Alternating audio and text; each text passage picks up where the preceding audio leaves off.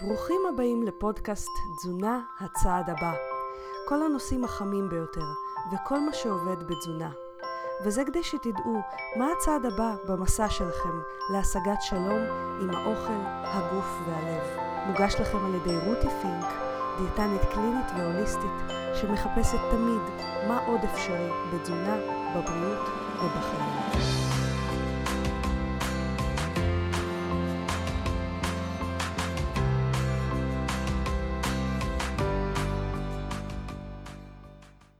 היי חברים, התוכנית היום תהיה קצת שונה, כי אני מביאה רעיון עם איש מאוד מיוחד, עמיחי חיות, שהוא סכרתי טייפ 1, שפועל המון בשביל גם להנגיש מתכונים, אה, אפשרויות אה, הבנה של המצב וניהול הסכרת בקרב סכרתיים.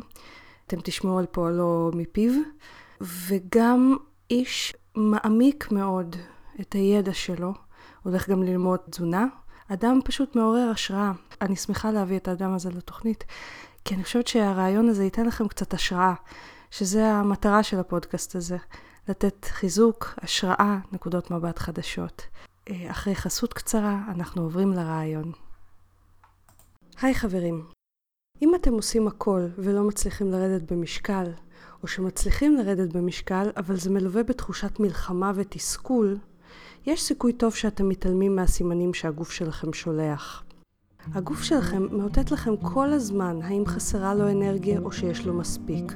ואם אנחנו מתעלמים ממנו, אנחנו בעצם פוגעים בסנכרון העדין של ההורמונים השונים שמווסתים את המשקל שלנו. אז אם אתם יודעים לזהות את הסימנים שהגוף שלכם שולח בנוגע לאכילה, למשל, איפה בגוף אתם חשים את הרעב? באיזה מקום? האם אתם בכלל יודעים לזהות אותו? כי יש שני סימנים מדויקים שהגוף שולח שהם רעב. כל השאר אינו רעב, ואנחנו נוטים לאכול מתוך סימנים שהם לא רעב. ואיך אתם למשל יודעים מתי לעצור לאכול? האם זה לפי הכמות שמונחת בצלחת, או שאתם מכירים את הסימנים המדויקים שהגוף שולח בזמן האכילה ולא 20 דקות אחרי? כשאנחנו מתעלמים מהרעב והשובע, או לא יודעים לזהות אותם, אנחנו אוכלים בעודף גם אם אנחנו אוכלים כולה חסה.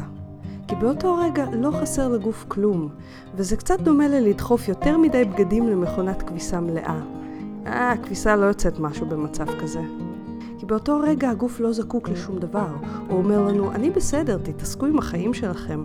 אבל אנחנו דוחפים לו את הקלוריות האלה בניגוד לרצונו. ואז אנחנו אכן אוכלים בעודף. וצוברים משקל.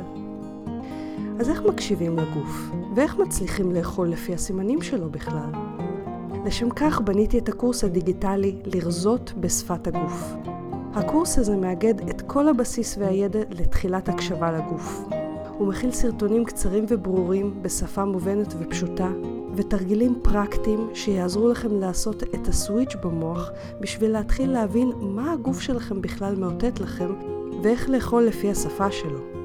וככה תתחילו, אולי לראשונה בחייכם, לעבוד עם הגוף לירידה במשקל, ולא להילחם נגדו.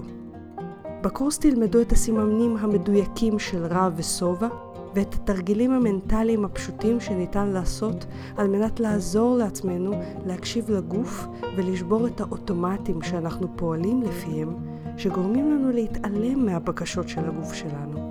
את כל התכנים של הקורס בדקתי כבר על מאות מטופלים בקליניקה, שלא לומר אלפים, ואין טיפול שבו אני לא מכניסה את התכנים האלה, כי זה פשוט הבסיס להכל.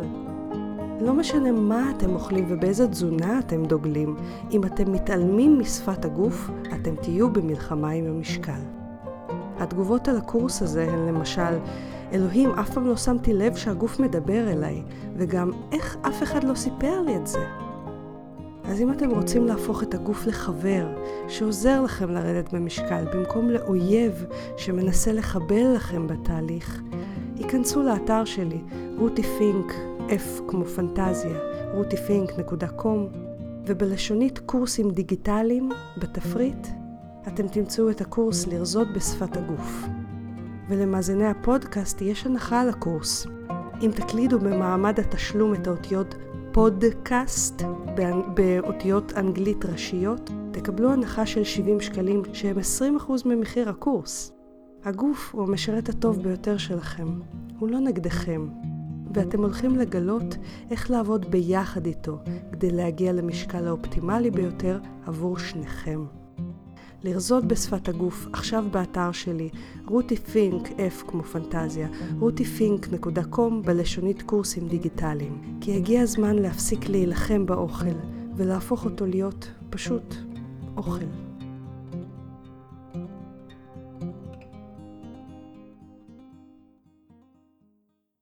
אז היי עמיחי, תודה שבאת, תודה שבאת להתראיין, דרך הטלפון אמנם, אבל אה, תודה. אה, וככה בוא נתחיל בזה שתספר קצת מי אתה, איפה אתה גר, במה אתה עוסק. בכיף. אה, אז בוקר טוב, אני עמיחי. בן 41 מקיבוץ רביבים בצפון, בדרום, סליחה.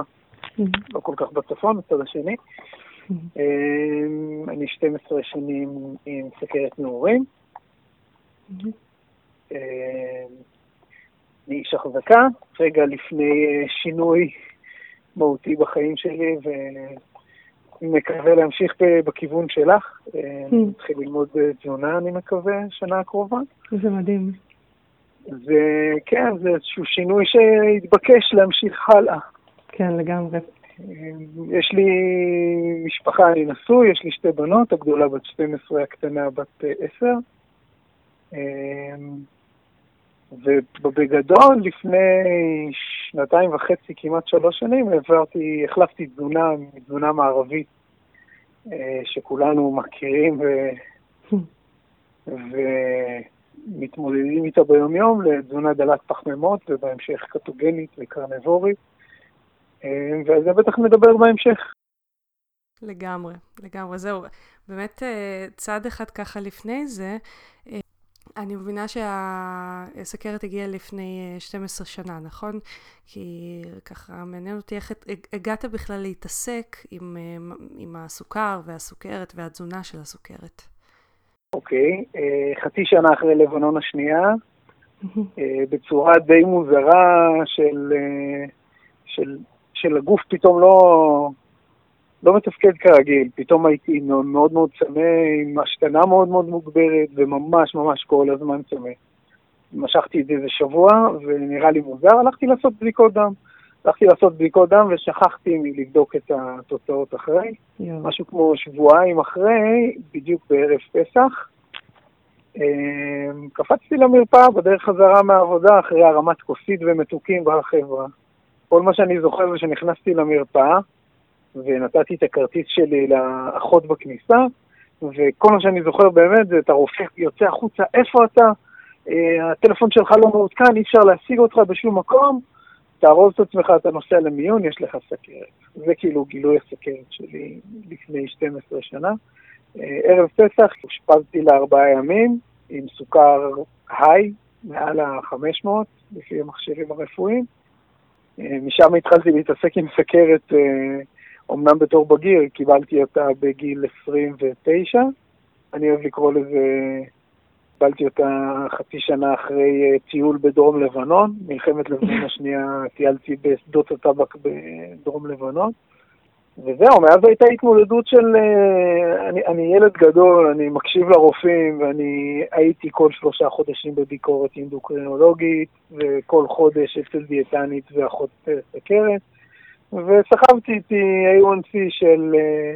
כמובן שאחרי חצי שנה של, של הנימון, של ירח דבש בסכרת, התפרצה, התפרצה טייפ 1 כמו שאוהבת להתפרץ, על A1C 12 שקפץ מ-7 או 8 שהיה לפני. אה, אינסולין, הייתי שנה עם אה, זריקות אה, לנטוס ואפידרה.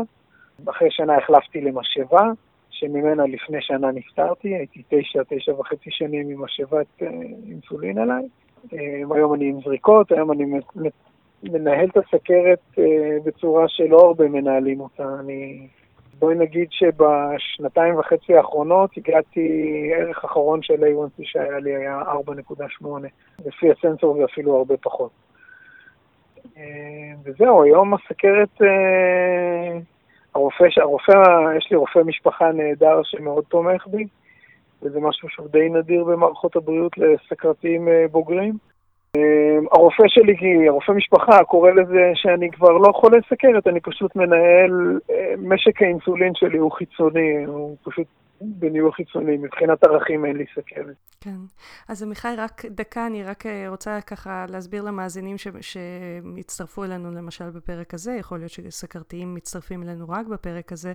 אה, קצת אה, על מה ש... כמה מושגים שסיפרת. אה, קודם כל, זה בהחלט נפוץ שסכרת סוג אחד, זה סכרת שחסר באינסולין, שהגוף לא מצליח לייצר מספיק אינסולין, או בכלל לא מייצר כבר, שהיא מתפרצת כשיש בתקופות של לחץ, או, או בתקופות ש...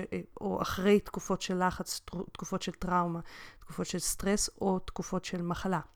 דבר שני, הזכרת את הירח דבש, מה שקורה בדרך כלל בסכרת type 1, אה, זה כשמגלים אותה ומתחילים טיפול, הרבה פעמים הערכים יכולים לרדת אה, לנורמה או קרוב לנורמה, אה, או באזור הנורמה, ולתקופה מסוימת, כי איזושהי, החשד הוא שיש כנראה איזושהי התאוששות זמנית של הלבלב, אבל אחר כך, כמו שאמרת בדיוק, מה שקרה לך, שזה...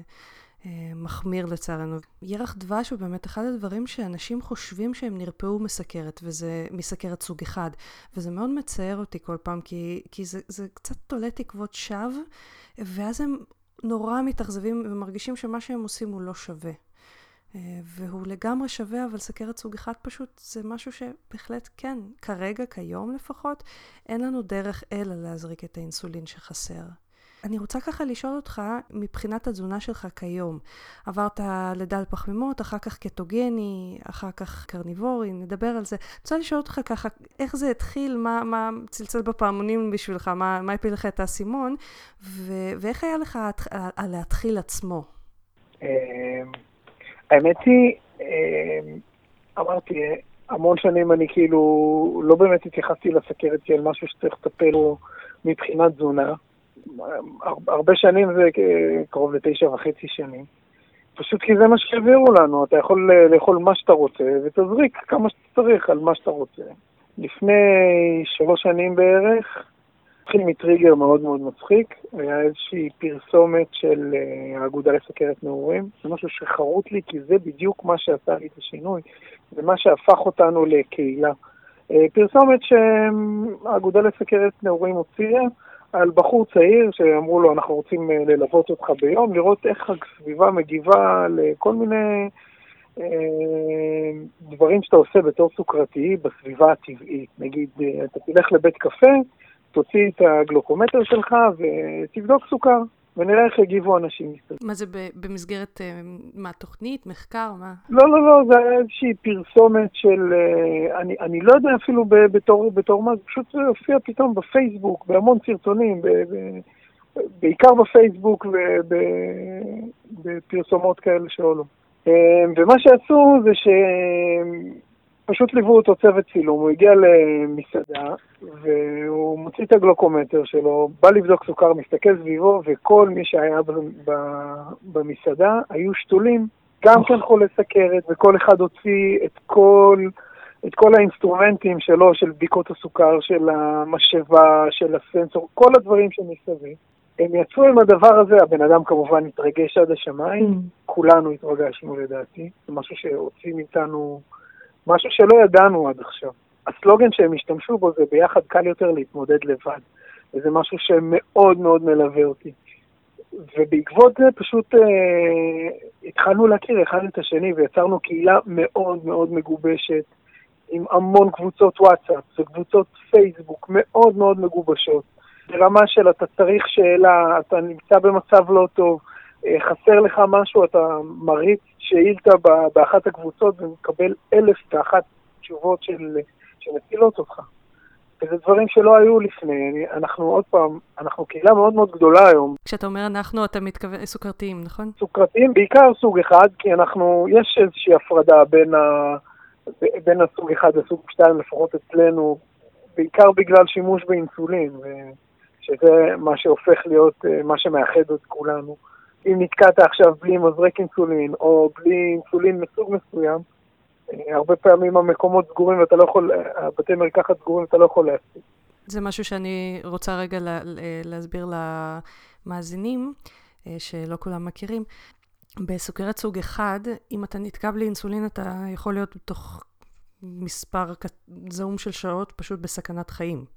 לעומת סכרת סוג 2, שהסוכר יעלה, אבל אתה לא תגיע כל כך, כל כך מהר לסכנת חיים. כן. בקיצור, אה, הכרנו המון אנשים, הכרתי עוד איזה בחורה. מבחינה, הקמנו, אני היום אה, אחד האדמינים של קבוצת אה, סוכרתיים סוג אחד באזור הדרום. הכרתי ועוד מישהי שפתחה איתי את הקבוצה, ועבדתי אז מחוץ לקיבוץ, והיא אמרה, בואו ננסה דל פחמימה. אמרתי, מה יכול להיות רע? בואו ננסה. איך שמעתם על זה בכלל, על הדל פחמימה הזה? אני לא יודע, יכול להיות שזה משהו שהתחיל לרוץ בעקבות כל החשיפה שלנו אחד לשני, זה דברים שהתחילו לעלות. אה, מה, מה זאת אומרת דל פחמימה? אני לא הולך להשקיע על, על אה, הכנת ארוחות וכאלה, לפחות במה שאני חשבתי. אה, אמרתי, אני אמשיך לאכול בעבודה, אבל אני אוריד את כל מה שהוא אורז, תפוחי אדמה או לחם, או סלטים שהם לא ירקות באמת, ואני אוכל שתי מנות בשריות במקום. אני אחזיק אותי בערך שבוע או שבועיים, כי ישר אחרי שבוע או שבועיים, אחרי שבוע-שבועיים, עשה לי רע להסתכל על, ה... על זאת שמגישה לנו את האוכל, ועם הכף של האורז היא התחילה לתת לי, היא מזגה לי את המנה הבשרית, וזה מאוד הפריע לי לראות פתאום בצלחת אורז צף וכל מיני כאלה. אז uh, הפסקתי לאכול שם והתחלתי להכין אוכל בבית. בעיקרון דל פחמימה עשיתי בחצי שנה הראשונה שלי. בסגנון הזה, לאט לאט כאילו החמרתי, אני לא קורא לזה החמרתי, פשוט חידדתי. Uh, התחיל להפריע לי שמבשלים את האוכל עם uh, שמני זרעים ושמנים צמחיים שהם לא בריאים מבחינתי. תירס, uh, כאלה שאתה יכול להסתכל עליהם כאל שמנים מסחריים. והתחלתי לנקות לאט לאט את התזונה שלי, ממש ברמה הזאת. והיה לך איזושהי uh, תקופת uh, מעבר, כמו קטופלו או דברים כאלה? חשת משהו מזה? אני עוד פעם, כשהתחלתי את הדל פחמימה, חתכתי את כל הפחמימות ה... המוכרות נקרא לזה. ההמשך היה לחתוך את כל הסוכרים באוכל. היה סוג של בהדרגה, אבל די חתכתי ולא חזרתי. בואי נגיד שהדברים שכן נשארו איתי עד לשלב הקטוגני היו אה, שתייה ממותקת, אה, פפסי מקס ודיאט קולה. ביום שהתחלתי בו קטוגני, חתכתי הכל וממתיקים בקפה. הייתי שותה עם ממתיקים. ביום שהחלטתי שאני הופך לקטוגני, שותפה טובה שלי, ניצן, אמרה לי, עמיחי, אתה מתחיל קטוגני, היא הייתה קטוגנית לפניי. אמרתי לה, טוב, איך אנחנו עושים את זה? היא אמרה, שבוע של בשר ביצים, סוף שבוע מותר לך קינוח אחד בתחום הקטוגני. זו הייתה כבר תקופה שהתחלתי לבשל המון ולהפיץ את זה גם באינטרנט. וזה מה שעשיתי, עשיתי שבוע של בשר וביצים בלבד, עם גבינות גם כן, והשבוע הזה המשיך לשבועיים, שלושה, ארבעה. אחרי חודש וחצי הבנתי שזה הבסיס שלי, של האוכל, אני כבר לא הולך לשנות אותו. היה לך נוח, היה לך טוב, או שהיו לך... אני מאוד אוהב ביצים, מגיל מאוד מאוד צעיר שאני זוכר את עצמי, ביצים זה כאילו היה יכול למלות את יום. זה, זה די נתן לזה ביטוי, כי כל מה שאתה עושה זה אוכל ביצי.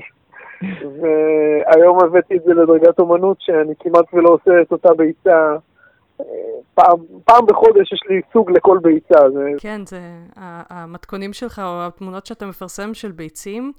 אה, נתקלתי באיזה מאמר שביצה זה אחד הדברים הקשים ביותר לשפים לבשל, כאילו... אני נהנה, אני ממציא כל פעם משהו חדש מזה, ובאמת נהנה מזה.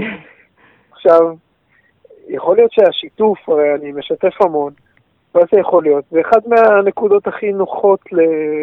אני יכול להגיד שאני עוזר המון לקהילה, אבל העזרה הכי גדולה היא העזרה שאני מקבל מזה, כי זה גם נותן לך כל הפידבקים החיוביים, וכל ה... זה, זה מה שנותן לך את הכוח להמשיך עם הדבר הזה הלאה, ול... ולרצות להמשיך עם זה הלאה.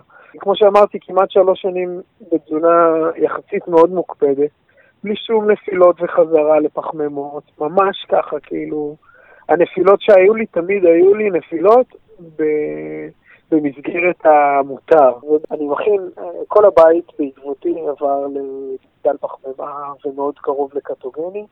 אפילו שתי הבנות שלי, אשתי איתי מההתחלה. הגדולה שלי כבר כמעט שנה בתזונה מאוד מאוד מוקפדת, כי היא החליטה, היא רצתה, קרא לזה לתמוך באבא, אם נסתכל על פלוסים, יש לנו המון פלוסים מזה, הילדה הייתה מטופלת בתרופה שנקראת פרסרה במשך כמה שנים. שזה תרופה למה? לחרדות. ואמורה להחליף את הרטלין במקרים של חרדות משולבות עם קשיים בלימודים, קשיי ריכוז וכאלה. היא הפסיקה אותם לפני, את התרופה הפסיקה לפני חמישה חודשים, לפני חודש וחצי נפגשנו עם הפסיכיאטרית המלווה של, ה, של הגדולה, שהודיעה לנו שזו הייתה פגישה אחרונה לפחות עד הבגרויות, אם נצטרך אז עזרה, פשוט יותר היא. הפסיקה את התרופה, כי כבר לא צריך. נעלמו כל, כל בעיותינו שהיו. עכשיו זה, זה נשמע הזוי, כי אתה אומר, כל מה שהיא שינתה, היא שינתה את התזונה שלה, הורידה את הפחמימות. אנחנו אבל באמת שומעים את, גם את הדיווחים האלה בקבוצות, וגם מחקרים רצים עכשיו על כל הנושא של כל, כל מיני הפרעות נוירולוגיות סלש פסיכיאטריות. קשב וריכוז, אני לא נתקלתי במחקר, יכול להיות שיש, אבל לא נתקלתי, אבל אני חייבת להודות לצערי, שכשהייתי קטוגנית הקשב וריכוז שלי לא השתנה בש, בשום צורה, לצערי, אבל אתה יודע, כל, כל מוח והמוח שלו. אומרים שזה מאוד, יש כאלה שמדווחים שכן, שהחדות, ה... שהחדות עולה. חדות עולה, כן, כן. גם אני הרגשתי את זה. כן, אבל לשייך את זה ללימודים אני לא יודע עדיין, אני עדיין מספיק עצלן בשביל להתיישב ולעשות את הדברים האלה. אז מה מבחינתך היתרונות בתזונה שלך, האולטרה דלה בפחמימות?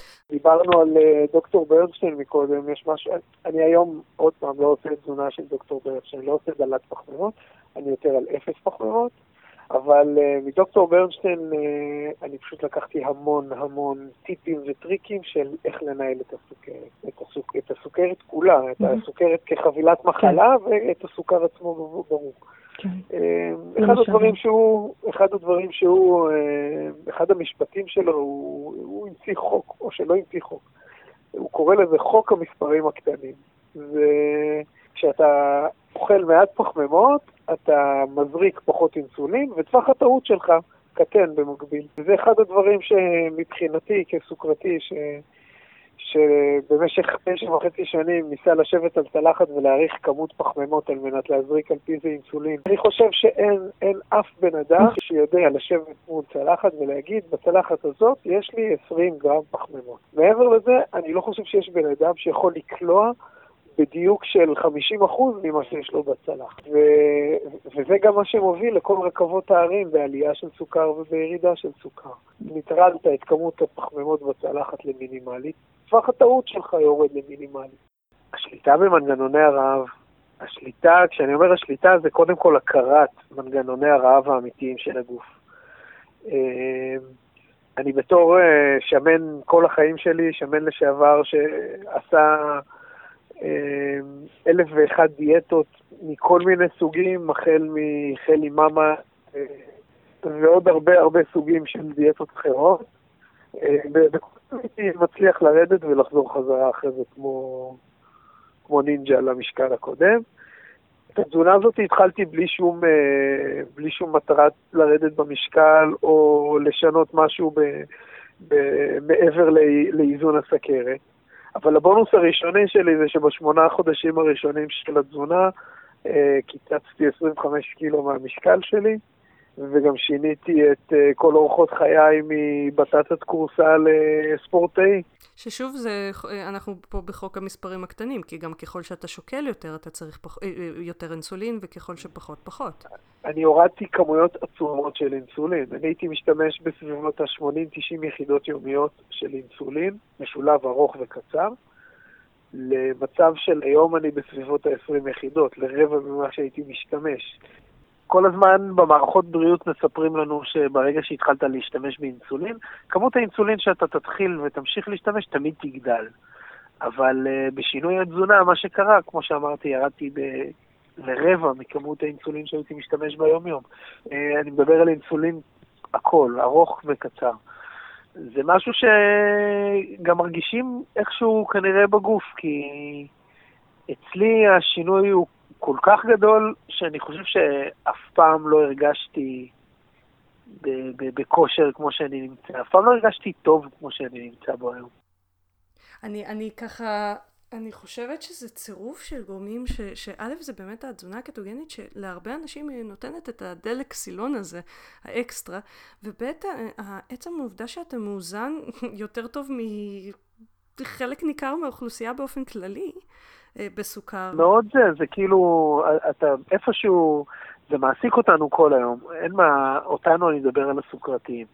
אני יכול רק להגיד שבשלוש שנים האחרונות יש לי ירידה מ-A1C9 ל-4.8, שכל הדרך הייתה ירידה, ממש כאילו גרף אה, שהולך ויורד. וזה, וזה מה שאנחנו באמת רואים כשאנחנו עובדים בתזונה הזאת, גם במכון סכרת, אנשים פשוט יורדים. כמובן, זה, זה מאוד מאוד תלוי אם מצליחים אה, להחזיק מעמד בתזונה, וזה תלוי גם, ב, אני חושבת, במבנה הנשי שלך, בתמיכה שאתה מקבל. מסכים, אני מסכים, ופה זה העזרה שאני מצאתי אצלי. העזרה שאני מצאתי אצלי היא עזרה של, אה, אה, של שיתוף. אני פשוט משתף המון, וגם זה שאתה עוזר לאנשים, אני, אני זוכר במסעות בצבא, זה שאתה הולך ותופס מישהו שמושך אותו איתך, זה עוזר לך המון להמשיך את המסע. זה בדיוק, זה בדיוק אותו סוג מסע. כמה שאתה תופס איתך אנשים מאחורה, יש לך יותר drive להמשיך. התזונה הזאת, אני ככה, כי באמת, אתה יודע, החיים הם אה, לא שחור לבן, אז אני מניחה שהיה גם הרבה אפור באמצע. אני בטוחה שנתקלת בכל מיני קשיים, וככה מעניין אותי, אה, כשנתקלת בקשיים, אפילו ברמה של התלבטויות, או כל, כל, כל שהם קשיים, אה, מה ככה, איך יצאת מהם, או מה, מה עזר לך? אני מנסה לחשוב, אני כל פעם, אני אמרתי, אני עושה את הבדיקות שלי כל שלושה חודשים. כשאתה רואה את השינוי כל שלושה חודשים, ואתה רואה שיש שינוי באמת כל שלושה חודשים, יש התקדמות, זה נותן לך drive מאוד מאוד גדול. אבל אתה הרי לא יכול להגיע ל-A1C0. זהו, זה, זה העניין, מה יקרה. מה יקרה, כשה, כש, כי, כי זה באמת, אה, אגב, זה אחד הדברים הידועים באופן כללי, גם בירידה במשקל, שכל עוד יורדים יש drive. אך, אה, כי יש את, ה, את הפידבק, את ה... מה לחכות לו? בדיוק. אבל ברגע שאתה לא יורד, וגם, אני לא צריכה לספר לך, נמוך מדי כל הזמן, זה גם לא טוב. אה, כאילו, אנחנו לא רוצים סוכר 10 או 20 בדם. אז, אז כאילו, אני סקרנית ככה, יש לך רעיון מה, מה יקרה אז, כשתהיה יציב? אני לא יודע. אני מאוד מקווה שאני לא אצטרך לבדוק את זה בצורה קשה מדי. אני מאמין שה drive לשמור על אה, A1C תקין הוא drive ש, ש, שעדיין מניע אותנו. אני מקווה שאני לא בתחרות עם עצמי להוריד A1C ל-0. לא, אני לא מציעה לך. אנחנו רוצים אותך חי. אה, אני חושב שזה חלק מהתוכניות העתידיות שלי למה אני רוצה לעשות. וכן להפוך את זה בסופו של דבר למקצוע. זה, זה משהו שאולי כן ייתן את הדרייב להמשיך. ההתעסקות בזה לא חייבת להיות התעסקות שלי. אה, הצלחות שלי, הן לא רק הצלחות שלי. אני רואה מישהי בקבוצה שלי שמעלה, הצלחתי להוריד A1C מ-7 ל-5.2. אה, אתה בשמיים. עמיחי, ככה שתי שאלות לסיום. אם היית יכול להגיד, לתת טיפ אחד למי שהיום, זה היום הראשון שלו בתזונה דלת פחמימות או קטוגנית, מה היית נותן? טיפ אחד זה קצת קשה להגיד, אבל זה אולי, זה אולי ארגז כלים קטן. קודם כל, לתת לזה צ'אנס לא של יום-יומיים, אלא יותר לכיוון של שבוע-שבועיים, כי את התוצאות רואים מיד. אבל זה גם להיות עם אצבע מאוד מאוד קרובה לדופק, כי בימים הראשונים אתה פשוט חותך בכמויות עצומות של אינסולין כדי לא להיכנס לאיפון. הרבה הרבה מתחילים את התזונה הזאת, ומה שמפחיד אותם זה הפחד ה... אה, הרפואי הקבוע, היפואים. זה משהו שיכול לקרות בקלות, אבל חייב להיות עם אצבע על הדופק, ולתיקונים של היפואים, אך ורק תבליות גלוקוז. לנטר, לנטר, לנטר. בדיוק, המון המון איתורים, אם אין סנסור, הכי נוח להתחיל עם סנסור, אבל אם אין סנסור, אז אה, המון המון בדיקות. וגם את הסנסור, אני רק אה, ככה אדגיש, גם את הסנסור צריך לבדוק. לחלוטין. זה משהו ש... שרוצים לשמור על אה, קו מסוים, צריך להיות מאוד מאוד אה, עם יד על הדופק. ארגז כלים זה שני דברים בעצם, זה לתת לזה את הזמן ולהיות עם היד על הדופק עם הסוכר. ואני ככה, בגלל שאתה נותן כל כך הרבה תמיכה בקהילה, אני רוצה שתספר קצת על מה אתה עובד כרגע ואיפה אפשר למצוא אותך, איך אפשר להגיע לפרויקטים שאתה עושה. יש לי שני פרויקטים, לא שני פרויקטים, יש לי פרויקט אחד גדול ו baby אחד אה, גדול גם כן. הראשון שלי זה על קבוצת אה, פייסבוק שלי עם אה, ניצן לוי ואולה פולדיקוב. ואנחנו כמובן נשים אה, בתחתית הפודקאסט לינקים לקבוצה. כן, לקבוצה קוראים My Life My Diabetes, זו קבוצה שאנחנו מעלים בה מתכונים גם על פי דרישה, להמרות למתכונים. אני כל כך אוהבת את, ה, את הקבוצה הזאת, אני רוצה ככה לחזק, כי...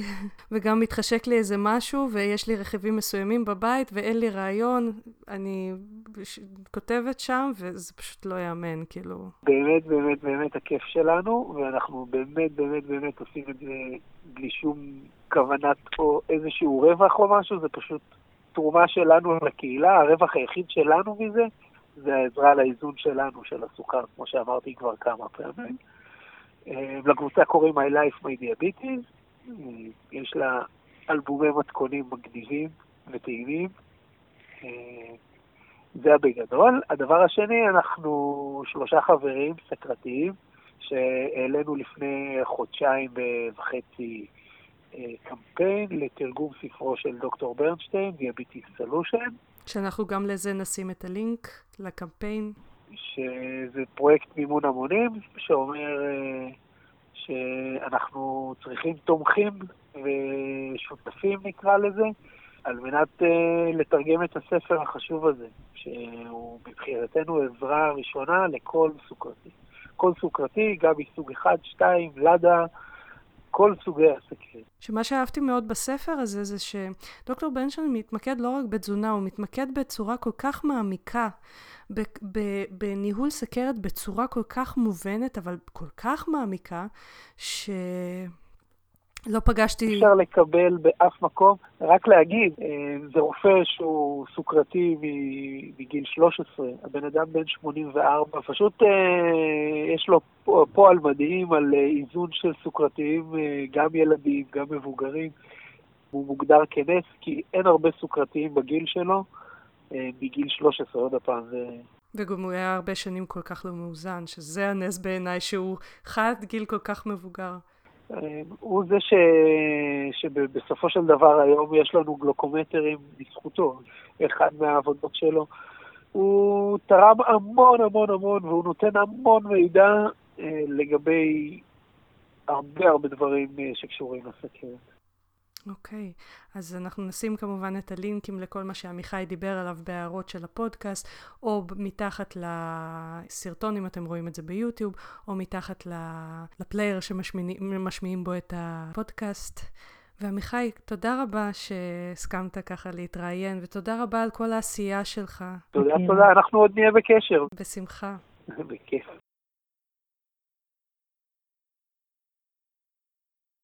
אז אני מקווה שנהניתם מהפודקאסט היום. אם אתם רוצים להיות בקשר או לשלוח שאלות לפודקאסט, אתם ממש מוזמנים לבקר באתר של הפודקאסט rutifink.com, פינק כמו F כמו פנטזיה, rutifink.com/פודקאסט. אתם גם מוזמנים לחפש אותי ביוטיוב, יש לי ערוץ מלא בסרטונים על תזונה דלת פחמימות וצום לסירוגין, פשוט חפשו רותי פינק ביוטיוב. יש לי גם ערוץ באינסטגרם, פשוט חפשו רותי פינק באנגלית, שוב F כמו פנטזיה. אתם ממש מוזמנים לעקוב אחריי גם בפייסבוק. אתם יכולים לחפש אותי פשוט בעברית, רותי פינק, או להיכנס לאחת משתי הקבוצות שאני מנהלת, דלי פחמימות ישראל, והקבוצה צום לסירוגין עם רותי פינק. ואנחנו נשתמע שבוע הבא. תודה שהקשבתם לפודקאסט תזונה הצעד הבא. אני מקווה שנהניתם. חשוב להדגיש שהמידע בפודקאסט מוענק לצורכי העשרה בלבד, והפודקאסט לא מהווה בשום צורה תחליף לייעוץ או טיפול אישי. בכל בעיה רפואית או נפשית יש לפנות למטפל מוסמך, ואנחנו ניפגש שבוע הבא. ביי.